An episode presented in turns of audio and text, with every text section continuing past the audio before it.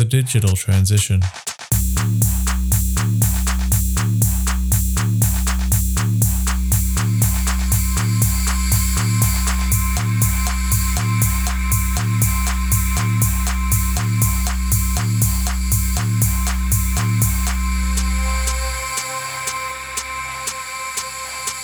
The Digital Transition, a podcast series created to assist those tasked with implementing digital strategies, where we will share our knowledge and experiences to support you in your transition. Welcome to the Digital Transition podcast number 18. I'm your host, Nathan Hildebrandt, and today I'm talking with Tracy Burnham, a director, and Colleen Engel Mallon, an associate with Rider Levett Bucknall and their cost consultants. Today we'll be discussing how BIM processes and technology have affected quantity surveyors and the potential benefits for asset owners. Thanks very much for taking the time to talk to us, ladies. No problem. Thank you. Thank you. So, for the listeners that aren't aware of who you are, can you share with us a little bit about yourself? And now, Tracy, we'll start off with you. Uh, so my name is Tracy Burnham. I'm a director at Rider Levett Bucknall. I'm based in our Sydney office. I've been with RLB for over 15 years across three countries. I have a very traditional QS background. I've worked in uh, New Zealand, the UK, and it's now Australia. Um, I've worked across a variety of sectors, including uh, major projects in education, commercial, residential, and healthcare. Now, Colleen, yourself? As mentioned, my name is Colleen. I'm an associate at Rider Levett Bucknall. I specialise in the engineering services space. So, engineering services is anything related to mechanical, electrical, hydraulic, and fire. So, pretty much anything that makes a building function or livable. So, really exciting stuff. I have 11 years industry experience across four different countries. I work in a multidisciplinary team here in Sydney across a spectrum of sectors such as infrastructure, data centres, commercial, and residential, amongst many others. Our common goal as a team is pretty much to find new, innovative, efficient ways of carrying out traditional tasks. Both of you bring a broad experience in terms of the number of countries that you've both worked with, and, and I think that brings a lot of, um, I guess, what could I say, a lot of of knowledge to the conversation rather than just in isolation here in Australia in terms of the ability of understanding or kind of interpreting the opportunities that have occurred across the globe in some ways. You both come from Rider Levett Bucknall. So, Tracy, can you just give us a little bit of an explanation of um, who RLB are and the services that they currently provide? So, RLB are a global group, really. We have over 3,500 staff in 120 offices throughout Oceania, Asia, Europe, Middle East, and the Americas. Um, we do have ma- offices in all the major centres across Australia and New Zealand. Um, as a group, we are over 230 years old, and we've been operating in New South Wales for over 70 years. Um, all our offices are locally owned, and our directors have um, direct technical experience uh, while being part of the overall global group. Um, we provide cost management and quantity surveying services, um, advisory and project programming services across um, all sectors, including you know typical buildings, rail, and infrastructure projects. So we get involved in both government and non-government projects, anywhere from the initial conception and early feasibility right through to completion post-contract, including tax and life cycle costing. So that's a nice broad kind of spectrum of understanding, I guess, the role of a quantity surveyor. Now, it, it kind of leads quite well and neat, nicely onto my next question. Has the role of the quantity surveyor uh, in project delivery changed that much in the last decade? Uh, yeah. So, as I mentioned, we've been operating as a group for a pretty long time. We've seen the traditional QS role evolve to reflect the market conditions, procurement, technology advances, and the like. Essentially, evolution is pretty essential for the longevity of any profession, um, particularly in construction, and it's pretty intrinsic to what we do, particularly in our business. There's rising global construction demand, tight programs, and increasing labour shortages, and so we've had to adapt. In the last decade, particularly, we've seen significant advances in technology that have huge influences on construction methodologies, health and safety, culture, and working practices. And it's also had a pretty significant impact on the design and planning. It's pretty safe to say that the days of the PQS producing a full bill of quantities for every project are long gone. But as I see it, our role at the QS being a key trusted advisor still remains the same. Essentially, it's the methodology that we use to achieve the deliverables, that has changed, and that is a direct result of the digital advances that we're seeing. More and more these days, there's pretty significant financial commitments made earlier and earlier in a project's life, and so our involvement as a QS in the project from the outset is even more important to ensure you've got robust planning and budgeting so that essentially the key stakeholders and clients can actually get the best value. We are investing heavily in technology. So we have our own cost planning software and it's got dedicated BIM capabilities and there are many versions of it out in the marketplace, but we've chosen to go down this path. And essentially that software allows us to be more responsive to client needs and work collaboratively, particularly with the other disciplines. And so for us, we work on an open platform because we don't want to limit ourselves to one group of designers or one specific software. So we've also taken the approach of taking a uh, having a global digital advancement committee uh, with more local, regional committees and champions. So we promote the continuous improvement around technology, which is becoming more and more important in what we do. So we're also looking at other technologies that can really supplement what we do, including AI, um, augmented and virtual reality, drone technology, scripts, dashboard and software. It's all stuff that would never have been even thought about not so many years ago. So really being agile is pretty essential for any QS in, in this tradition. You know, you talked about the, the challenges that the projects now have with, you know, essentially lending agencies wanting greater certainty earlier in the project. Now, technology doesn't directly change the deliverable of, of, of a quantity surveyor. Essentially, you're still providing an estimation service or, or you know, a measurement service of, of, of a of a design of a building. Now, over the last 20 years, obviously there's been significant changes in technology and, and you can, and obviously talking about the tools that you have been using have has uh, substantially changed. The Australian Standard Method of Measurement of Building Works was released back in March 2016. You know, does it actually take into any consideration technology advantages or advances and any of the model-based measurement, or is it still just purely based upon traditional uh, measurement methodologies? Um, yeah, the short answer to that is no. It doesn't make specific uh, mention of them. Um, so, standard method of measurement number six has um, actually been superseded now, and so it's the AIQS and NZIQS have both collaborated to produce something that works across both countries, and that's recognising the way that clients and the and the world is working now. So that was released in 2018. So the standard method of measurement still defines itself as a guide for uniform basis of the method of measurement for building works. And essentially it's providing rules for description, presentation, calculation of quantities for the purpose of pricing. So it doesn't make specific reference to digital models. It still just refers to documentation, which will effectively become your contract documentation. So we all know now that your, your documentation has moved on potentially from a 2D um, aspect to the 3D world, but it's still keeping itself broad enough so that it's flexible to go across whatever the project's actually demanding. So to actually recognise that the AIQS has published a book called the Detailed Measurement, Detailed Building Measurement in 2014, and essentially it's acknowledging that excellent measurement skills are still really important, even with the existence of the automated quantity extraction from models. Um, the book highlights the fact that basically the information produced automatically will only ever be as good as what is entered. And it's also acknowledging that a lot of measurement these days, it's not actually for a bill of quantities, um, consistency and standardization in your measurement process is still important. And that allows you to actually um, benchmark and allows for consistent understanding of what the quantities mean across the industry.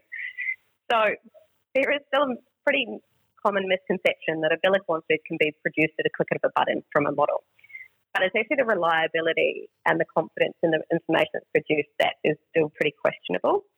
Um, as part of a more traditional method of measuring, like um, for a bill of quantities, there were pretty there were intrinsic checks and balances that you would typically carry out during that process that just aren't done um, through an automatic quantity takeoff. So mm. as a result, when you extract all this information, it's data. So effectively, we have to become data analysts. So a thorough review and also the appropriate use of that data is what's required to give us the confidence in what is produced. So you can still comply with the standard method of measurement um, with extracted data because it's a set of rules and guidelines. So as always, come back to that. The, the value in what we provide is not simply through measurement of drawn information. It's actually through the provision of allowances for what's not shown. Um, that we sort of call that the gap analysis, and essentially your budget needs to account for both what's drawn and what's not drawn. And that's very much the same for 2D document, documents, but also for the 3D model, because there are a set of rules around what they will and will not include. So really it comes down to understanding the model. It's absolutely essential to understand the data that's extracted from the model to produce a reliable cost plan and bill. And a little controversially, I uh, one of the things that I think is that basically, if we're all working collaboratively together, it would be a huge leap forward for everybody if the designers could understand and design to the standard method of measurement, which would then make the quantity extraction process much more reliable but that's pretty uh, a pretty different way of thinking to the traditional QS role.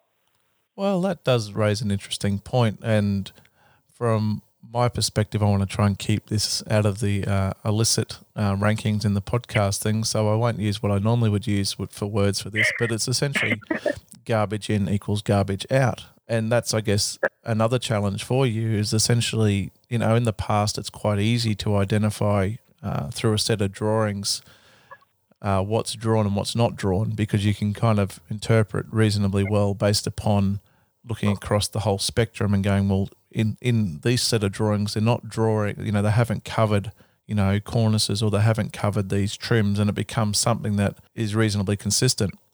But whereas in a model, it becomes a little bit harder to understand those sorts of things. And, and I guess, you know, the overall thing that I think is always most important is, is that people having the belief that BIM will essentially, you know, remove the need for uh, experts in industry. Uh, but you know, the the challenge is is that the computers still aren't able to identify what is and isn't modelled. The computers no. are not capable of uh, providing the expertise of the quantity surveyor, where you derive quantities and rates in terms of rates against the certain uh, aspects of the building. Now, you know, AI can do some sorts of you know analysis, but through benchmarking and all that sort of stuff, things get better. But there's no way in the world a computer can provide the the service or the the expertise that a quantity surveyor does in that role. Also, the other factors that and that would influence the outcome of the project, including what's going on in the marketplace at the last that doesn't come out at the push of a button. Yeah, that's exactly right. It's a, it becomes a an awareness thing that computers are going to struggle to learn because of the fact that you're having conversations with other people, you're understanding uh, things over and above what a database could actually ever pick up.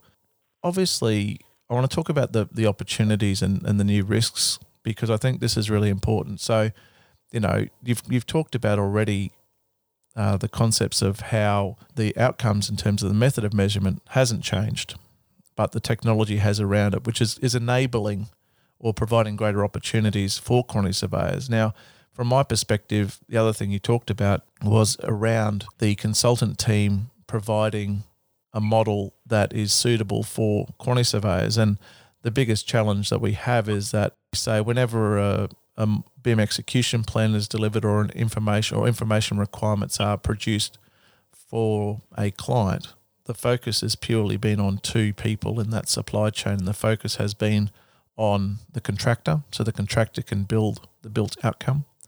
And the focus has also been on the client for their facilities management. What do you think the importance or the value that could be brought if the quantity surveyor was brought into that conversation, or we take a more global view here in Australia and suggest that maybe, you know, the AIQS or a, a number of uh, quantity surveying firms sit down at a table with the likes of Consult Australia with the engineers and the AIA from the architectural profession and go, let's actually understand what information each of us require at each of these stages to produce these more reliable, ac- um, accurate um, estimates. Yeah, look, early involvement is absolutely fundamental for us as quantity surveyors. We often say in house here, in data, we trust. Our involvement uh, early on allows consideration to be given to, like you've just said, what information is expected for each level of development, but also the base parameter requirements. Again, the method of measurement, like Tracy has previously discussed, but also, also other components such as project zoning.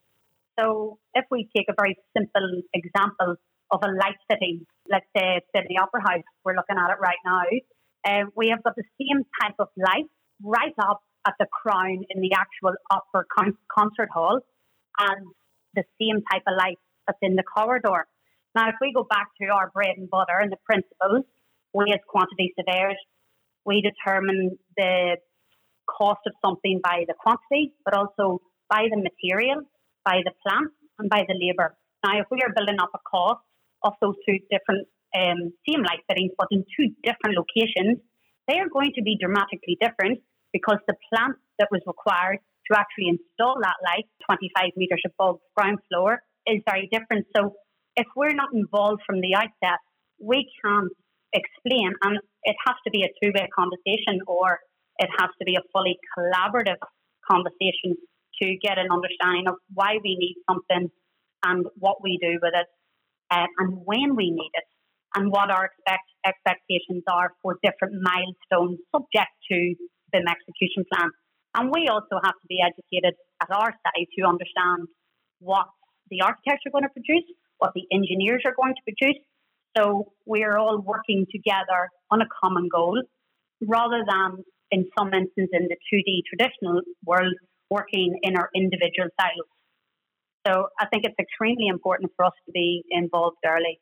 Now, I guess I want to touch on, I guess, the opportunities that, that come from working in a BIM environment so that, you know, representatives from asset owners can understand the benefits of actually, first of all, potentially requiring uh, BIM deliverables uh, throughout the project, but also identifying that there's benefits for engaging or including the estimation component uh, within their BIM deliverables or their BIM requirements. Now, there's lots of positives and negatives that can occur by working in a model based workflow. And, you know, there's different, tech, because of technology, some things are more automated and some things aren't. Colleen, what do you think the opportunities there are where quantity surveyors can actually uh, offer the project team additional benefits in a BIM process compared to the, the more traditional 2D drawing measurement that, and, and documentation measurement that you did in the past? Yeah, there, there's some really obvious benefits like greater efficiency and improved accuracy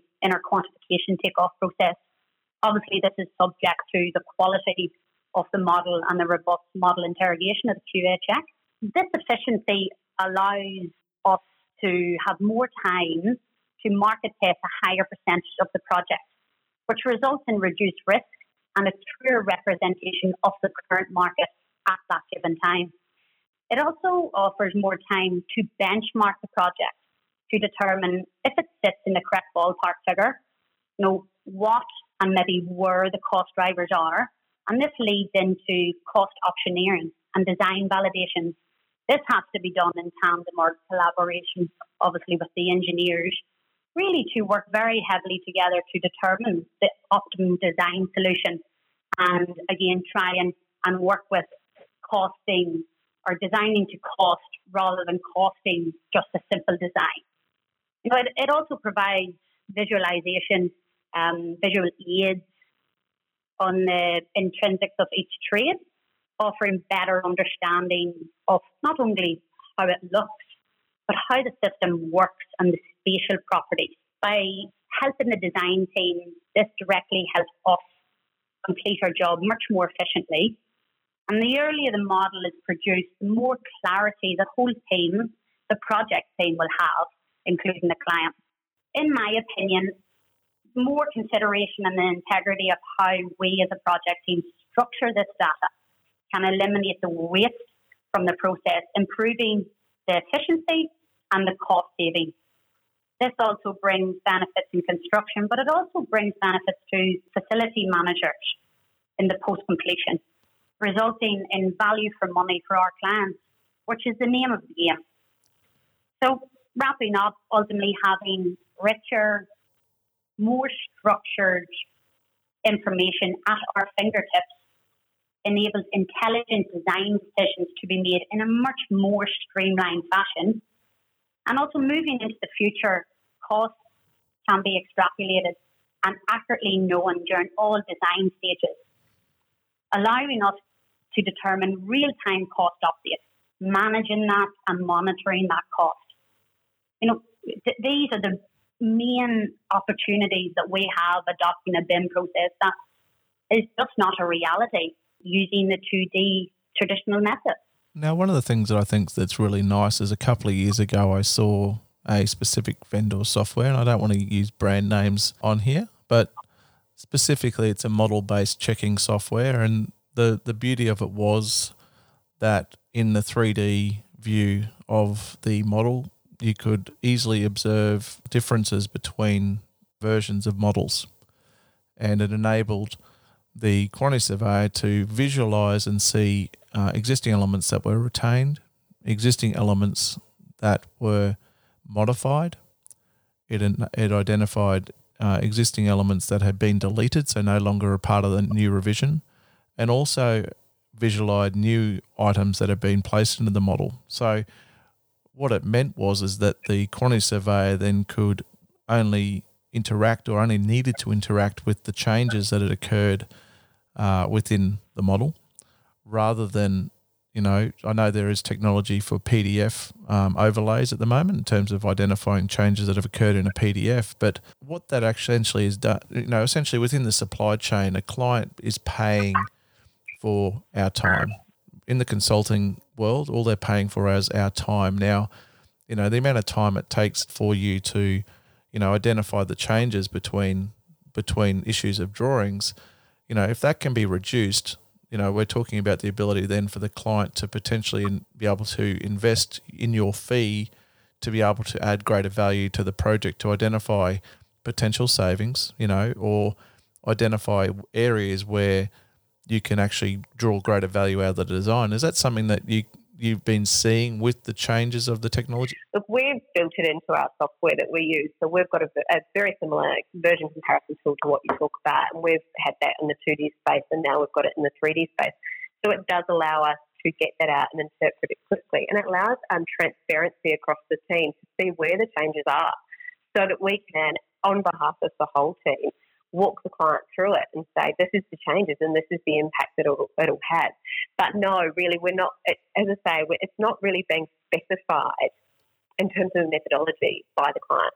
Yeah, so they're focusing on the outcome. But I, I think in many ways, I think industry does, you know, and I talk about architects' role as well, and, and and the and the race to the bottom that seems to occur within the within the architectural profession. It occurs across you know all the consulting world, and I think that you know, it, with the new technology and processes that, that are coming out that reduce the amount of, you know, essentially, I'm not going to call it dumb time, but it's essentially mm-hmm. low low rate time in terms of low return on on time versus the mm-hmm. high rate return, where by you know having someone sit down and actually review a project and be able to identify uh, major things that can impact on cost and adjust and, and you know essentially bring a project back on budget if you know or actually even you know by having more accuracy it, it adjusts you know the the contingency potentially that might be applied at certain phases sorry just to add that it's just one thing that we need to be aware of as a profession is that what you lose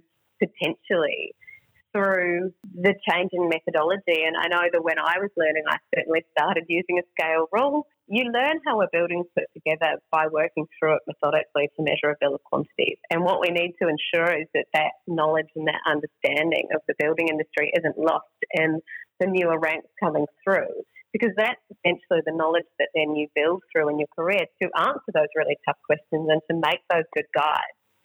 So what what I think we as an industry need to be conscious of is that we aren't losing that existing knowledge as it retires out of the industry um, but that we are passing it through down and, and in a really effective way and making sure that those newer generations are skilled in that knowledge because then they may not be picking it up in the ways that we traditionally would have done.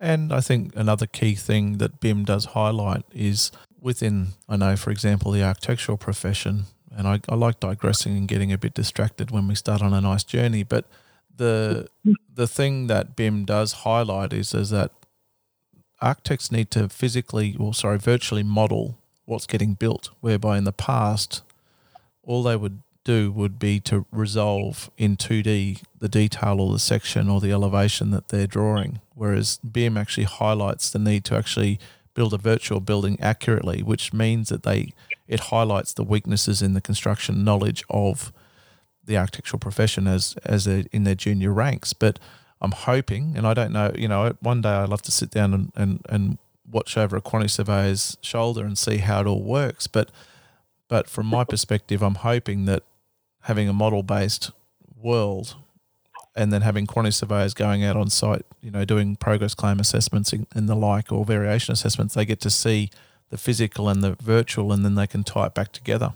Yeah, Nathan, and uh, on behalf of the engineering services space, we have got juniors coming up the ranks that even just walking through a mechanical system, starting at the origin where the kit is, the reticulation of the ductwork and, and what type of a supplier, returner, exhaust, uh, where the destination is, the, the aid, the visual aid and the understanding of actually the how the system works has really helped some of our teams for those complex installations. And then they go out on site is it's incredible for us, for us anyway. Well, it's po- yeah, it's positive because you know one of the things that I think about when working in a model-based environment, it's so much easier to understand a 3D physical image than it is to actually understand uh, what all these different symbols mean on a on a symbolic um, services engineer's drawing because you know people uh, within the architectural profession that are performing the coordination check from that environment don't recognize that that actually means that it's a very very big valve set for example and yet it's a very yeah. small small diagram on there but once again i've gotten very very distracted getting excited about uh, opportunities and stuff and we haven't even talked about the risks yet and and i and it's kind of going a little bit further back i guess we've already kind of covered on the fact that you know within a model based environment it does open up opportunities for some new risks and one of the key points that you made was in regards to consistency.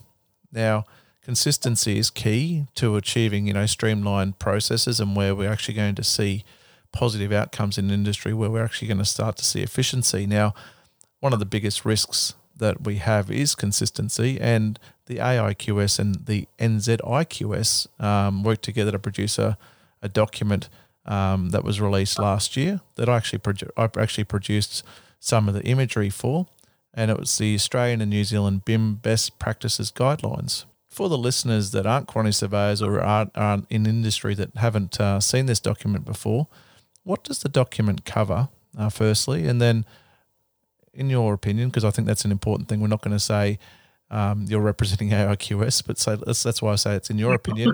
um, who do you think the intended audience is? The guidelines are quite comprehensive they, they cover everything from the basic outline of BIM, the anticipated deliverables, and the principles of collaboration in, in a BIM environment. Also covers the QS role in regards to the BIM execution plan, the information in the actual model, and the importance of actually understanding the extent and the limitations of the digital model, which is extremely important. Another component that is discussed is the process of interrogation and validation, which is critical for us as we previously discussed. The document has been produced as a central guide for QSs, cost managers, and cost estimators. However, I would see other professions really benefiting from the guidelines, as it's extremely important to have an understanding of other parties' drivers when working in a collaborative environment, particularly designers and the BIM managers, primarily due to the information, deliverables, and the model usage. In particular, I believe that Appendix B is quite useful.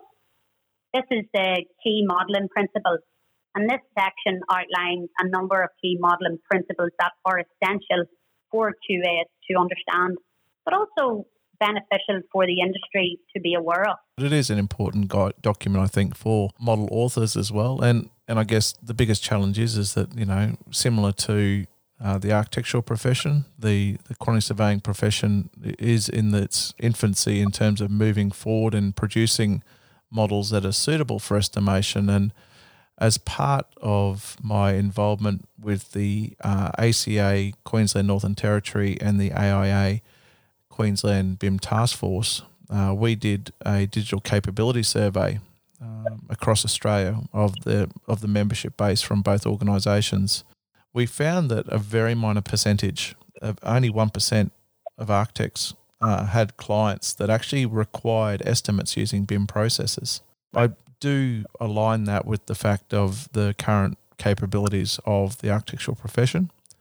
And secondly, the fact that currently there are no standards in place for the model authors to follow. And we might see that that might change in the near future with the uh, involvement with Queensland and New South Wales and Victorian governments all now having some sort of BIM deliverable requirements as part of their projects.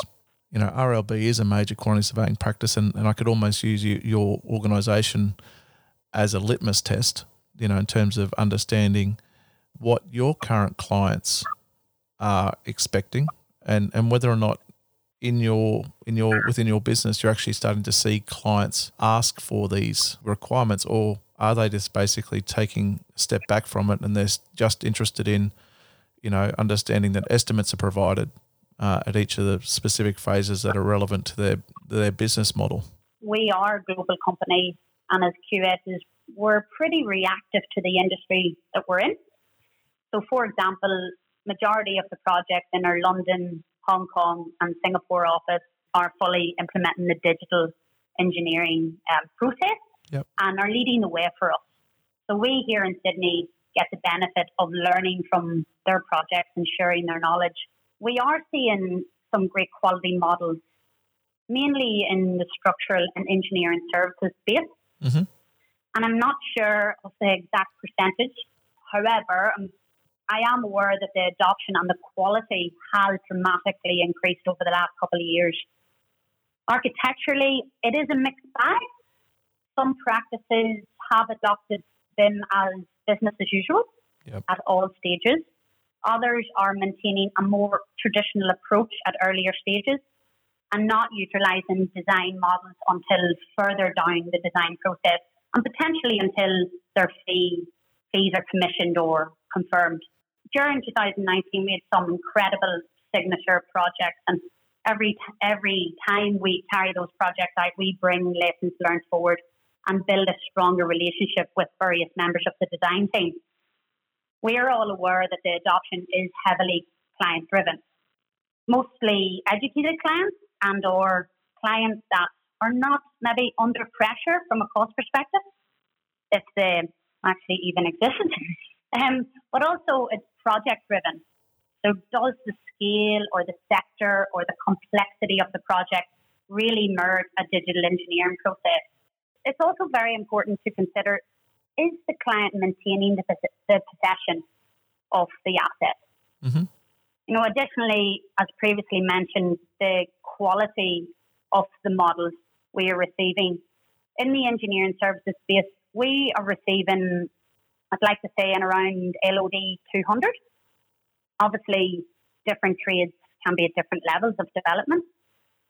But the continuation of the BIM models from the engineers passed across the fence to the subcontractors or the main contractors is probably not happening as readily as it should. And I, I think that's important to add in, in, in answering this question. And I think that is heavily driven by the procurement strategy and the preference of D&C in our industry at the moment.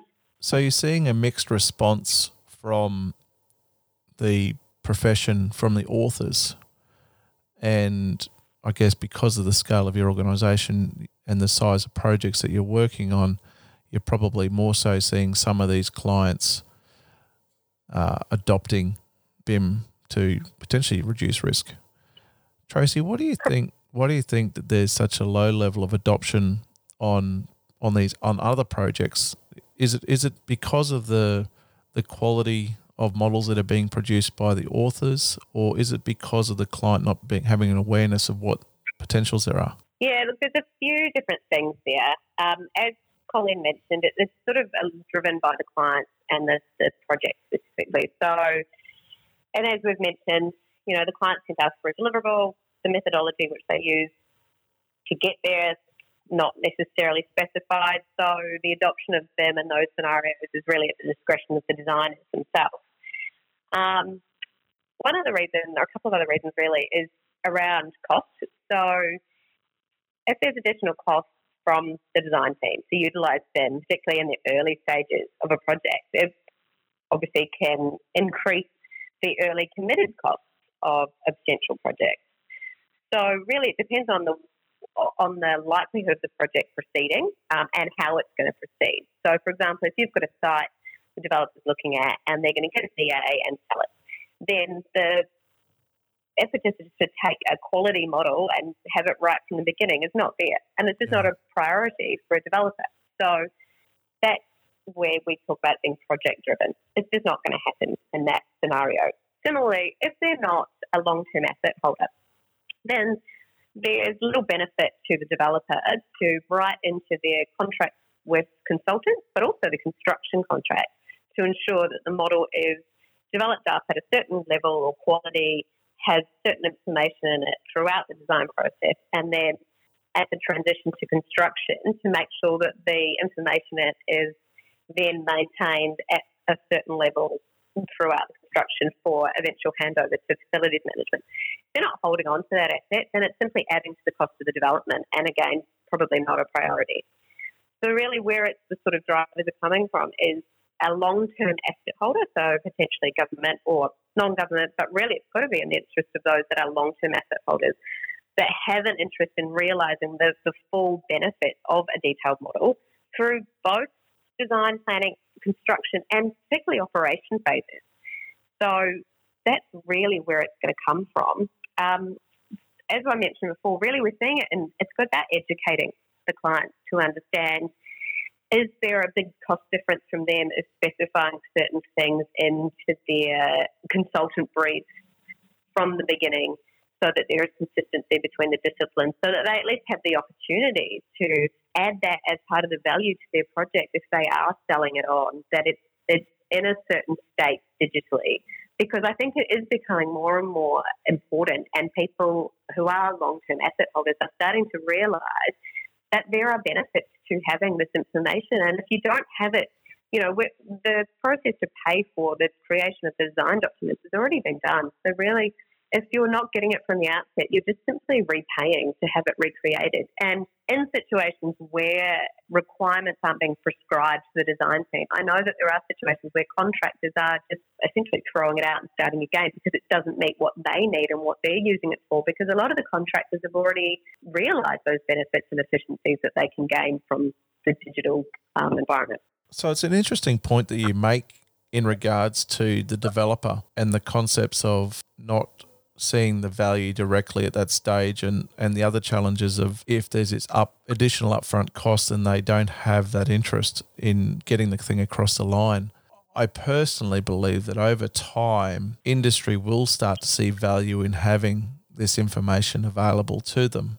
And it will actually get to a point where a developer that sells a development as a physical asset with unstructured data or very little data will have a certain value and then the developer that sells the physical asset with a fully integrated CAFM system will draw even greater value. So it's going to be that kind of it'll be a tipping point where people start to understand the value of that where I think that that might change. Maybe maybe that's actually essentially the overall kind of tipping point for industry overall where asset owners start to understand the cost benefits of all of this information for them to actually do it. It's it's not industry related at all. The industry has nothing to do with whether or not people are going to adopt it because industry, as you said, you know, as an organisation, RLB are adopting or adapting as as the clients require you to. So therefore, industry will adapt in response to clients' needs, right? So therefore, I put this proposition forward that the day that asset owners value information, developers, property developers value information, therefore industry will then change rather than the other way around. I agree. It's, it's about demand, essentially. And you, you can see a similar example of that in Green Star ratings of buildings. Essentially, tenants, particularly government tenants, demand a certain level of Green Star rating, as well. And therefore, you supply to that demand. And that'll be the same with um, the digital model. If you get demand for it and it becomes the minimum expectation of what you provide as part of a fully documented building, then it will happen. But I think it will happen that way and it will be demand driven. It's an interesting point to end on, I think, and a perfect way to conclude our discussion today. So, Tracy and Colleen, thanks very much for taking the time to talk with me today and discussing how BIM processes and technology has affected the quantity surveyor's profession and obviously the potential benefits for asset owners. So, I have one final question, uh, one for each of you, and it's going to be the same question, but it's one that I ask all of my guests. Tracy, first of all, what does BIM mean to you? I see BIM for the QS as allowing us to really focus on adding value to the project, to the client as a whole, really. Moving away from your sort of traditional time spent measuring quantities and moving towards a digital extraction from the model, it really allows us to focus on interrogating the project, analysing pricing, looking at the overall scope, looking at market conditions and other influencing factors as an aside to that, I also see them as a, in a greater sense, as an opportunity for us as an industry to improve understanding of and communication of the design and, and what will be the final output to the stakeholders and the users well in advance of actual construction. Um, not everyone's skilled in reading plans, and so the 3D environment gives you a huge opportunity to, to explain what is going to be produced. With the side effects of that is to minimise late design changes, reduce rework, and essentially reduce waste. A virtual walkthrough of a, of a model can reduce the need and requirement for prototypes to be physically built, which, if they don't need to be built, saves money, saves time, saves the materials that go into that. I mean, and it also represents a huge opportunity for the operational efficiencies and the environmental benefits that can go along with understanding and monitoring a, a building in that digital environment, and that's all part of a bigger picture. Yeah, I often think about the uh, the big protests that happened the other week, and how they've completely forgotten about BIM at the AIA. It doesn't make any sense to them, and I think that's actually the one response to actually how. Uh, industry can actually address the uh, environmental sustainability issues because you can, you know, essentially digitally test uh, a built outcome before it happens. Now, Colleen, uh, finally with you, what does BIM mean to you? Other than the obvious acronyms, you know, the, the, the, the production of the model, the process used to create the model, building information modeling, building information management, the strategy actually used to manage the model. Or I really liked um, your note, Nathan, in the first episode, better information management.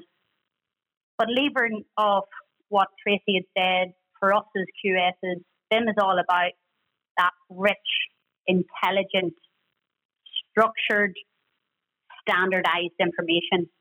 It's about building confidence. It's about filling the gaps. It's about trusting our capabilities and in our quantities and ultimately building trust in the model itself. And this is all tied together and combined with heavy collaboration. Well, thanks once again, Tracy and Colleen, for your time. Now, for more information on both ladies, uh, RLB, and the AIQS BIM Best Practices Guidelines, please head to our website to find links for further reading. I look forward to sharing our next podcast in a fortnight's time. Until then, good luck with your digital transition.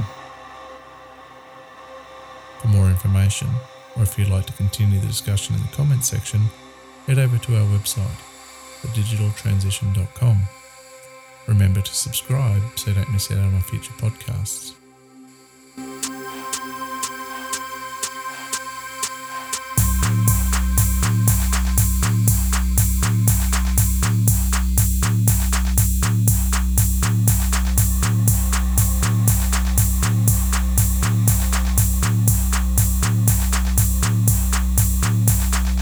Digital Transition